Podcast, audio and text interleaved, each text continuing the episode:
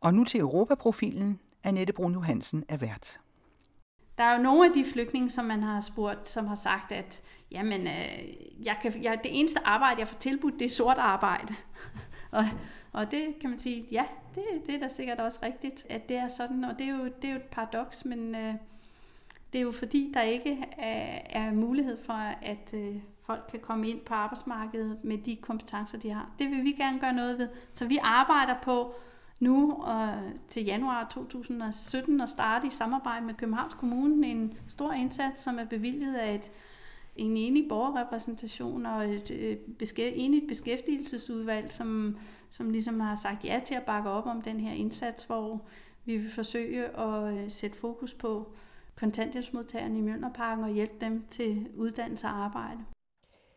Grete Kern Jespersen er souschef i det boligsociale kontor i Mjølnerparken på Nørrebro i København. Om lidt taler jeg med hende.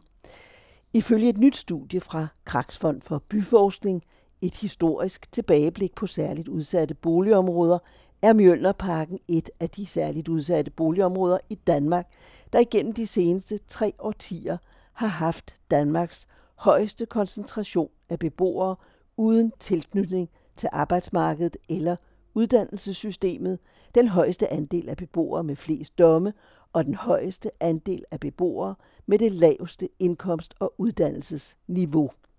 I den kortlagte periode har de særligt udsatte boligområder samtidig oplevet en kraftig vækst i andelen af indvandrere og efterkommere fra ikke-vestlige lande. Velkommen til Europaprofilen, der i en række programmer stiller spørgsmålet, hvordan skal vi fremover håndtere de udfordringer, som flygtningestrømmen og migrationen fører med sig ind over Europas ydre grænser og ind i det europæiske fællesskab og ind i Danmark. Udsendelserne produceres med støtte fra Europanævnet og den Obelske Familiefond. Mit navn er Annette Brun Johansen. Grete Kan Jespersen, øh, de indsatser, som øh, du er involveret i i Mjølnerparken i København, et af de mest omtalte, udsatte områder øh, i Danmark. Hvad kan du sige om de indsatser? Jamen altså, der er blevet arbejdet i mange år nu, øh, 8-10 år med boligsociale øh, indsatser øh, i områderne i, i København. Og øh, det her er der både frugt, selvom øh, man i Krakfonden synes, der ikke er sket noget som helst i boligområderne de sidste 30 år. Men det er jo langt fra godt nok, det der er blevet lavet. Og øh, ja, ud fra mit perspektiv, så vil jeg sige, at man har ikke taklet den mest alvorlige og grundlæggende problemstilling, nemlig beboernes manglende uddannelse og tilknytning til arbejdsmarkedet. Ja, det er det vigtigste, synes jeg, og øh, Øh, man skal selvfølgelig kigge på de mennesker, som er der, og sige, hvad er det, hvad er det for nogle mennesker, hvad kan de, hvad, hvad, har, hvad, hvad har de brug for at lære for at kunne klare sig her i Danmark, og vil vi det, eller vil vi det ikke? Øh, men hvis man ikke vil det, så får man jo nogle mennesker, som ikke kan klare sig her i det her samfund. Er det det, du og, siger, at man vil ikke løse de problemstillinger, som du nu nævner som de allervigtigste? Ja, det, har jeg, det mener jeg faktisk, at det har man sagt, det vil man ikke. Det har man ikke villet, og det gælder alle, øh, kan man sige, de dårligst stillede med de dårligste uddannelser og den ringe tilknytning til arbejdsmarkedet. Det er jo det, der kendetegner bolig, de svage boligområder, som man nogle steder kalder ghetto, alt efter mm. hvordan man definerer det. Men jo, al forskning er jo enige om, at det, der er fælles for, for, for de her mennesker, det er, at de har, der, du kigger på noget, hvor der er rigtig dårligt uddannelsesudgangspunkt, og der er ringe, ringe tilknytning til arbejdsmarkedet. Og det går så i arv, øh, og det er det, vi kalder den sociale arv. Hvis man ikke kan det, som kravene er på arbejdsmarkedet, ja, så er man uden for arbejdsmarkedet, så er man på overførselsindkomst. Og der er jo ikke noget lighedstegn mellem, at fordi man er på overførselsindkomst, at det så skal gå videre til ens børn. Men det der er meget, der tyder på, at det er sådan, det ser ud, og at der er altid nogen, der klarer sig godt. Og dem, der klarer sig godt, de flytter jo væk fra boligområden, de flytter ud, og de børn og unge, som klarer sig godt, de følger jo de spor, som, som de velkvalificerede unge følger, nemlig at når de bliver 18 år, og de er kommet i gang med en uddannelse, så flytter de hjemmefra på kollegie, eller sammen med nogle andre, eller eller en lille studiebolig, eller i håndværkerforeningens små lejligheder til lærlinge. Øh, og, og så flytter der nogle nye ind, og hvem er det så, der flytter ind, kan man sige. Og der, der flytter, og oftest er der flyttet ind borgere med tilsvarende problemstillinger, fordi det er grundlæggende dem, der bor øh, rigtig mange af i de almennyttige boliger i Danmark. Og derfor så er det også et fælles problem for os, hvad vi vil stille op med det her. Og hvis vi gerne vil noget, noget andet end det, der er, jamen så er en af måderne, det er at løfte de mennesker, der bor der øh, i forhold til uddannelse og arbejdsmarked. Og for rigtig mange af dem, der starter det med sundhed, fordi mange af dem er, også er i en dårlig fysisk og psykisk forfatning. Så det tænker jeg, det er, det er det, man skal satse på. Altså det, du siger, er, at når de ressourcestærke flytter ud, så flytter der nye ressourcesvage ind. Ja, og, det, og så kan man sige, at vi i en årrække nu har haft det, der hedder fleksibel udlejning, og jeg ved ikke, om der er en undersøgelse, der viser, om den Øh, at, at det har haft en betydning. Det tror jeg, det har. Jeg tror, det har haft en betydning med fleksibel udlejning. Sådan at Hvad vil det sige? Det betyder, at, at dem, som kan flytte ind i de her boligområder, det er studerende eller folk, der er i arbejde, folk, som har en indtægt. Og på den måde, så får man spredt. Mm. Det er ikke sådan, at, at, at der ikke kan bo folk, der bor i almennyttige boliger, men, men dem, der bor i almennyttige boliger, bliver fordelt på en anderledes måde, sådan så at man ikke har så stor koncentration af beboere på overførselsindkomst i enkelte afdelinger. Nu taler du om de mennesker, der bor der. Hvem er det så, der bor i, lad os nu sige, Mjølnerparken? Men i Mjølnerparken, Mjølnerparken adskiller sig jo fra rigtig mange andre steder. Øh, almindelige boligafdelinger vil være den boligafdeling, hvor jeg tror, der bor procentuelt allerflest flygtninge og indvandrere. Cirka 85 procent er med flygtninge eller indvandrerbaggrund. Det er også to af forskellige, forskellige. Af forskellige nationaliteter. Indvandrere og flygtninge er også to forskellige grupper, og øh, i Bjørnerparken bor der rigtig mange flygtninge. Og Danmark har i en periode satset på at tage Øh, flygtninge ind, der havde særlige vanskeligheder, fordi vi var gode til behandlingstiltag, vi var gode, vi havde øh, center for torturoffer, og vi havde super gode genoptræningsfaciliteter, så vi har taget mange hårdt ramte flygtningefamilier ind. Og selvfølgelig betyder det så også, at her er et større stykke arbejde at gøre i forhold til at få de mennesker på fod igen og få dem integreret, kan man sige, i forhold til uddannelse og arbejdsmarkedet. Og der bor mange flygtningefamilier i Mjølnerparken, og der bor mange familier, som på den ene eller den anden måde har øh, vanskeligheder, som de har taget med sig fra krigen, men det er jo også en konsekvens af, hvem er det. Vi åbner ikke døren for flygtningen, der kan klare sig selv, men vi har så åbnet døren for nogle flygtninge, som havde brug for noget af det, som vi er rigtig gode til at hjælpe med. Øh, og dem bor der så en del af i Mjølnerparken. Og hvad er det så for tiltag, der skal til, øh, som du ser det fra din øh, stol? Nu nævnte du, at sygdom er, en, er et af problemerne.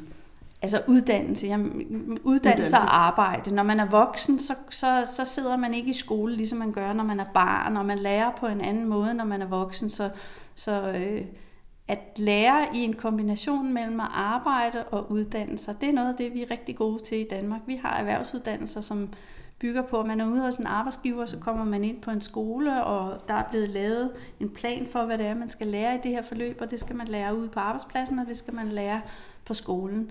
Og, og grundlæggende så er det det samme princip, jeg synes, man bør køre ind øh, i forhold til flygtninge og sige, at man kommer her, man skal lære dansk, man skal gå i skole, men man skal også være på arbejdsmarkedet. Når man skal være på det danske arbejdsmarked, så skal man have nogle andre kvalifikationer, end dem man eventuelt kommer med. Det er noget, der skal, noget, der skal bygges til, der er noget, der skal fjernes måske, som man behøver ikke at have her, fordi vores struktur er anderledes, men, men der skal bygges noget på og man skal få lov at udfolde det i, i en professionelle verden, samtidig med, at man får noget gedint skoleundervisning. Og øh, vi har satset rigtig meget på sprogundervisning, siden at en gammel lov, der hed lov 355, blev indført, som var sådan en lov, der sagde, at nu skulle alle lære dansk først, og det var gratis for kommunerne, og staten betalte, og så skulle alle gå på sprogskole, og så når de havde lært sprog, så skulle de nok komme ud på arbejdsmarkedet. Og, og, øhm, Men det er så ikke sket? Nej, det, ved vi det er det ikke. Og de har heller ikke lært sproget, for de er jo gået i sådan nogle parallelle øh, skoler, hvor de har været omgivet af folk, der også talte øh, andre sprog end dansk, og øh, så kunne man tro, at dansk så blev det fælles sprog, men det bliver ikke på et særligt højt niveau. Og det sprog, man har med sig fra hjemlandet, og den læring, man har med sig fra hjemlandet, det er den, man kan forandre til dansk. Men man kan ikke ret godt lære nye ting, nye kvalifikationer, for det er ikke noget, man lærer på en sprogskole. Så jeg har stor respekt for det, som de gør på sprogskolerne, nemlig lære folk dansk og fremmed andet sprog. Men det er deres metier, og man får ikke et arbejde af at lære dansk som fremmed andet sprog. Man får et arbejde, hvis man kan noget, hvis man har nogle kvalifikationer, og at man kan præstere noget ude på arbejdsmarkedet, som nogen gerne vil betale for.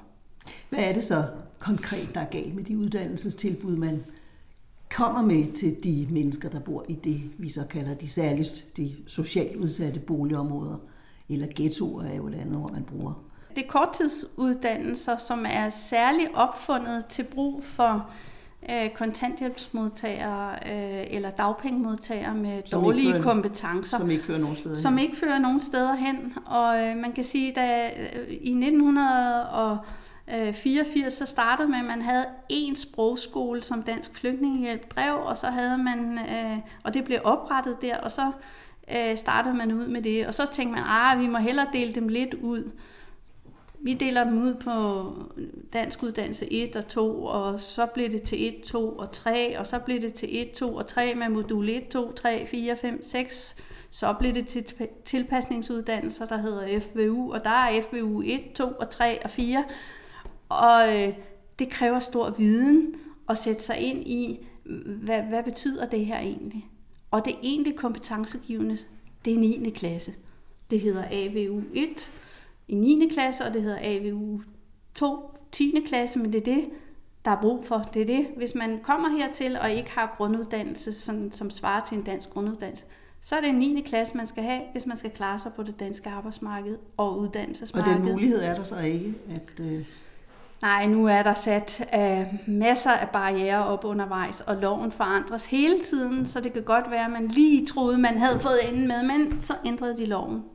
Og så skulle man have en anden danskprøve og en anden dansk uddannelse, og den kunne man så ikke få, eller den kunne man godt få, og hvem kunne få den? Og, altså, der er myriader af regler her. Det er virkelig, virkelig vanskeligt at finde ud af.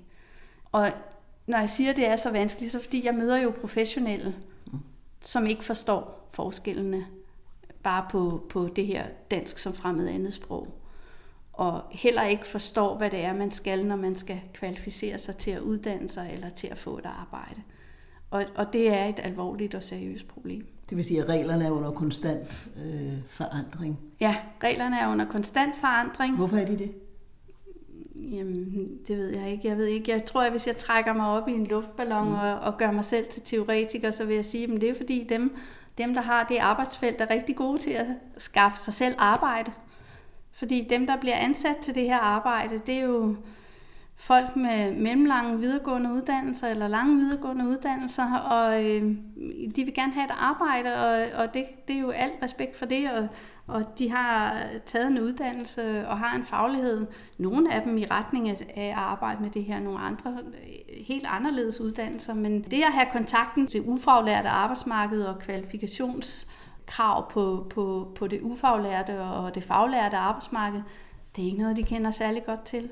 Der er et stykke fra de regler og så ud til den virkelighed, som du yeah. altså befinder dig i ude yeah. i Mjølnerparken. Ja, der det er, er der. Ja. ja. Og der er mange, der gerne vil snakke om, hvad der er en god idé, og vil meget gerne snakke meget, men, men ligesom det med at tage folk konkret i hånden og få dem bragt derhen, hvor de skal være, det er der ikke rigtig nogen, der vil. Og det er på trods af de mange ghettoparker, som, øh, som vi har været præsenteret for igennem en ja, del år. Ja, men ghettopakkerne tilbyder jo ikke grunduddannelse mm. til de beboere, der bor der. Og, og ghettopakkerne, øh, hvis ikke man tilbyder dem noget grunduddannelse i kombination med noget arbejde, så får man jo ikke forbedret det grundelement, der hedder, at de skal kunne klare sig bedre ved at uddanne sig og have kontakt til arbejdsmarkedet.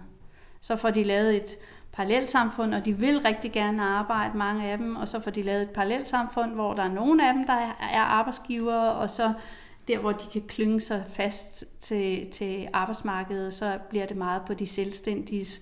Sådan, jeg skaber min egen lille forretning her, og så ser jeg, om det går eller ikke går. og det er ikke nogen stor succes, og der er mange, der er havnet i uføre, økonomisk uføre, øh, når de er gået ned ad den vej. For man skal jo i dag kunne registrere sig og have et CVR-nummer og kunne lave et regnskab og indberette til skat. Og der er, man skal kunne rigtig meget, hvis man skal have sin egen lille øh, forretning. Det er ikke noget, man bare lige opretter. Og der er kulturforskelle her. Altså, Jamen, der er danske der... regler anderledes end reglerne er så mange andre steder i verden. Ja, altså den, man kan sige lige i dag, øh, hvis vi siger i dag, så er, er det rigtig vanskeligt, fordi man skal kunne håndtere massevis af IT, og man skal kunne læse lovgivning, og man skal kunne følge med i, hvordan forandringerne foregår. Så man skal kende de støttestrukturer, der er sat op, fordi regeringen godt ved, at når man laver nye regler, så er det godt, at der er støttestrukturer, men hvor er det, man skal henvende sig for at få adgang til de støttestrukturer, og kan man overhovedet forstå det sprog, der er, når, når, når man læser det. Det er ikke nemt, men, men jeg, når jeg siger, at de vil gerne rigtig mange af dem, så er det også fordi, at de trives faktisk ikke ved at gå derhjemme og lave ingenting.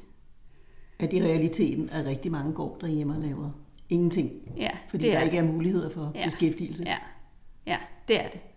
Og så er der selvfølgelig nogen, der synes, at det, altså de kommer fra en kultur, som, som er, er patriarkalsk struktur, hvor mor er hjemme og passe øh, børnene og huset derhjemme, og, og far sørger for, at øh, pengene kommer i hus. Og det, der bliver en skævridning i det, når far ikke kan sørge for, at pengene kommer hjem i hus, så må mor også sørge for, at nogle penge kommer hjem i hus, og hvordan er det så, det foregår, det der? Ja, det er vanskeligt, og det er også vanskeligt, øh, man kan sige, at øh, der er jo nogle af de flygtninge, som man har spurgt, som har sagt, at jamen, øh, jeg kan, jeg, det eneste arbejde, jeg får tilbudt, det er sort arbejde. og, og det kan man sige, ja, det, det er da sikkert også rigtigt, at det er sådan, og det er jo, det er jo et paradoks, men øh, det er jo fordi, der ikke er, er mulighed for, at øh, folk kan komme ind på arbejdsmarkedet med de kompetencer, de har. Det vil vi gerne gøre noget ved. Så vi arbejder på nu og til januar 2017 at starte i samarbejde med Københavns Kommune en stor indsats, som er bevilget af et, en enig borgerrepræsentation og et øh, beskæ, enigt beskæftigelsesudvalg, som, som ligesom har sagt ja til at bakke op om den her indsats, hvor vi vil forsøge at øh, sætte fokus på kontanthjælpsmodtagerne i Mjølnerparken og hjælpe dem til uddannelse og arbejde. Hvordan vi så gør det i praksis? ja, det skal vi udvikle sammen, og vi har jo i, udgangspunktet sagt, at det her var en indsats, der ville tage 10 år. Fordi det er ikke noget, der går nemt. Nogle af dem har ressourcer, men de skal vækkes, øh, og de skal komme i gang, og de skal tjene penge og se, at det kan betale sig at arbejde, og at det er en god idé at gå i uddannelse, og at man bliver glad, og det går børnene bedre. Og sådan. Der skal være nogle gode eksempler, som de kan gå efter. Øh, og det tager tid. Vi har nu fået to år, og skal gøre vores bedste for at få sat øh, så meget i gang på de to år. Og så håber vi jo, at når vi har gjort det, og set hvor godt det er, at så vil vi få yderligere bevilling, sådan så at øh, den her tidshorisont på de 10 år øh, vil være i stand til at skubbe alle igennem. Og på den måde kan man sige, at samfundet vil have en kæmpe gevinst af, at øh, mennesker i Danmark på kontanthjælp bliver flyttet fra kontanthjælp til arbejde og uddannelse. Det vil sige, at kontanthjælpen skal ikke være en sovepude? Altså. Nej, altså kontanthjælp skal ikke være en sovepude, og det er ikke godt for nogen. Det er mm. hverken godt for dem, der får det, eller godt for deres børn eller noget, og kontanthjælpen har aldrig været tænkt som en sovepose. Kontanthjælpen har været tænkt som en overgang, hvor man ikke lige kunne klare sig selv af den ene eller den anden grund. Det har aldrig været tænkt som en varig forsørgelse.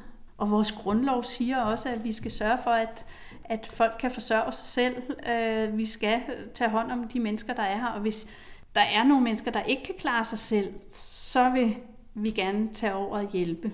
Men grundlæggende er vores opgave i samfundet, at vi skal sørge for at bygge et samfund, hvor der er plads til os alle sammen, og at vi alle sammen har en mulighed for at klare os godt, altså både uddannelsesmæssigt og arbejdsmæssigt. Hvilke idéer har I så på tegnebordet nu til at øh, bringe folk ud af kontanthjælpen og ind i noget uddannelse eller noget arbejde?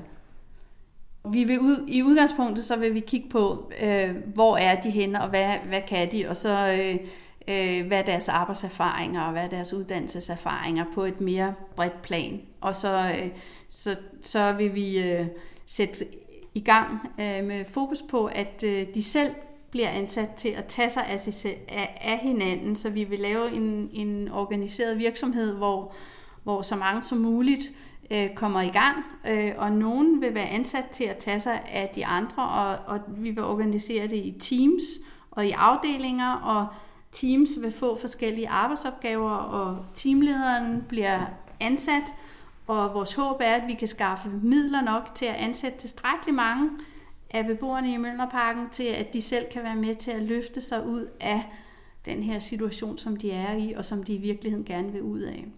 Så et eksempel kan være, at øh, en teamleder bliver ansat fem timer om ugen til at tage sig af et team, og, og, og de mennesker, som er i det team, er nogen, som måske er rimelig godt kørende, men mangler noget fysisk-psykisk træning, og så kan den ene være ansat til at, ligesom at tage hånd om, at de får gået tur hver dag, at de får samlet affald på legepladsen hver dag. Øh, ja, grundlæggende, at, at der er en, der har ansvar for dem, og de får nogle begrænsede opgaver, og det kan være en time om dagen, fordi det så successivt kan øges til flere timer om dagen, og øh, så vil der være en, der er ansat, og den ene kan så, kan man sige, vil vi have fokus på at komme videre ud i det ordinære liv, og så vil der være en anden i det team, der kan overtage den position og være ansat til at koordinere indsatsen for den gruppe på de resterende fem, der, der er der. Der kan være, der kommer nye til. Og så kan det være, at de skal lære noget om at læse kort, de skal lære noget om, hvor, hvad der er rundt omkring i byen, rundt om dem selv. Hvad hedder vejene, hvordan bevæger man sig rundt med bus og tog, øh, sådan så at når de er klar til at komme ud på arbejdsmarkedet, så ved de også, en af de ting, man skal, når man skal ud på arbejdsmarkedet, det er, at man skal kunne komme hen til arbejdspladsen. Øh, så de skal lære noget om, hvordan, hvad, hvordan ser verden ud, hvordan bevæger vi os rundt her, lære, hvordan fungerer offentlig transport, måske lære at cykle. Hvis man skal være ansat i hjemmeplejen i Københavns Kommune, så skal man kunne cykle. Og det er ikke en lang uddannelse, så det, ja, så må man lære at cykle som det første. Det er meget og, basale færdigheder. Det er meget basale færdigheder, ja, det er det. Og, og, men det er basale færdigheder, der er nødvendige, og som vi slet ikke tænker over, er færdighedskrav øh, i forbindelse med, med arbejdsmarkedet. Kan man så undslå sig, altså hvis man nu hellere vil have kontanthjælp, en deltage i projektet? Altså alle får jo kontanthjælp, indtil ja. de kommer i arbejde. Og det vi gerne vil, det er, at vi vil gerne skabe så mange arbejdstimer til de mennesker som overhovedet muligt. Øh, og vi vil gerne have folk, der bakker op om det her. Vi vil gerne have arbejdspladser, der bakker op om det her. Vi vil gerne løse arbejdsopgaver for virksomheder i lokalområdet og længere ude.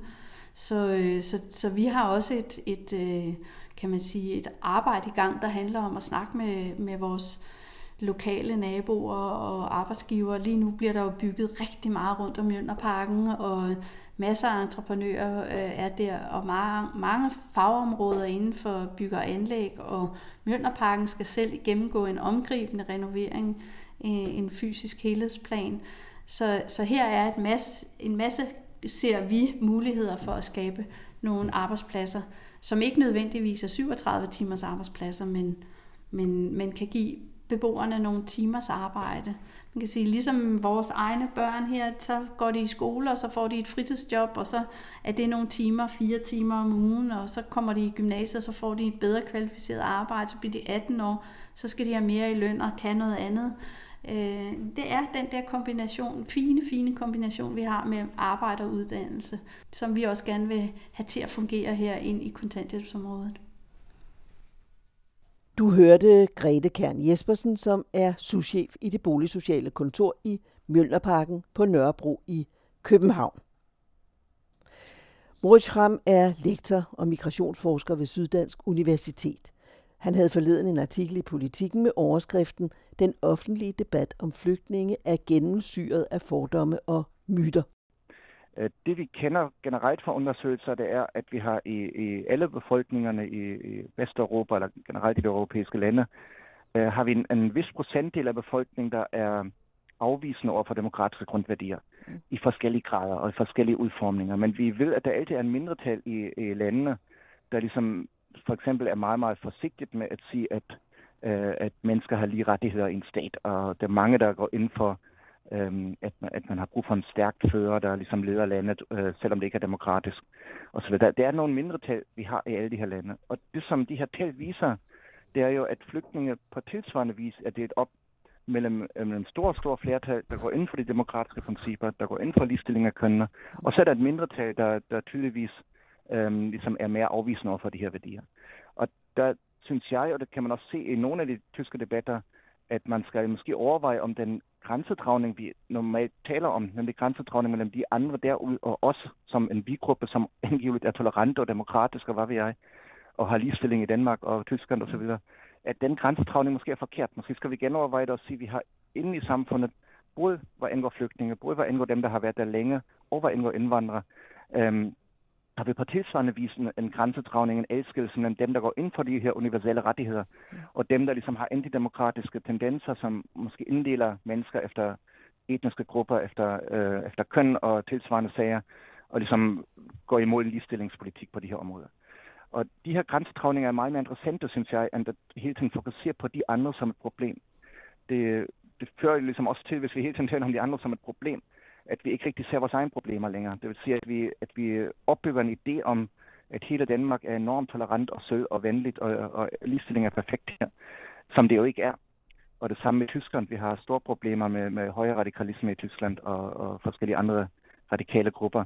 Og det vil sige, at i og med, at vi lægger de her problemer ud mod de andre, det er de andre, der har et problem, forvensker vi blikket på, at, at det problem er noget, vi har til fælles med flygtninge. Vi har, vi har en grundlæggende en grundlæggende kamp om demokratiet og demokratiske grundværdier kørende. Og der, der er vi ligesom et samme båd sammen med rigtig mange af dem, der er kommet til her på det seneste. Lyt til næste udgave af Europaprofilen, så kan du høre samtalen med Moritz Schramm. Europaprofilen produceres med støtte fra Europanævnet og den Obelske Familiefond. Mit navn er Annette Brun Johansen.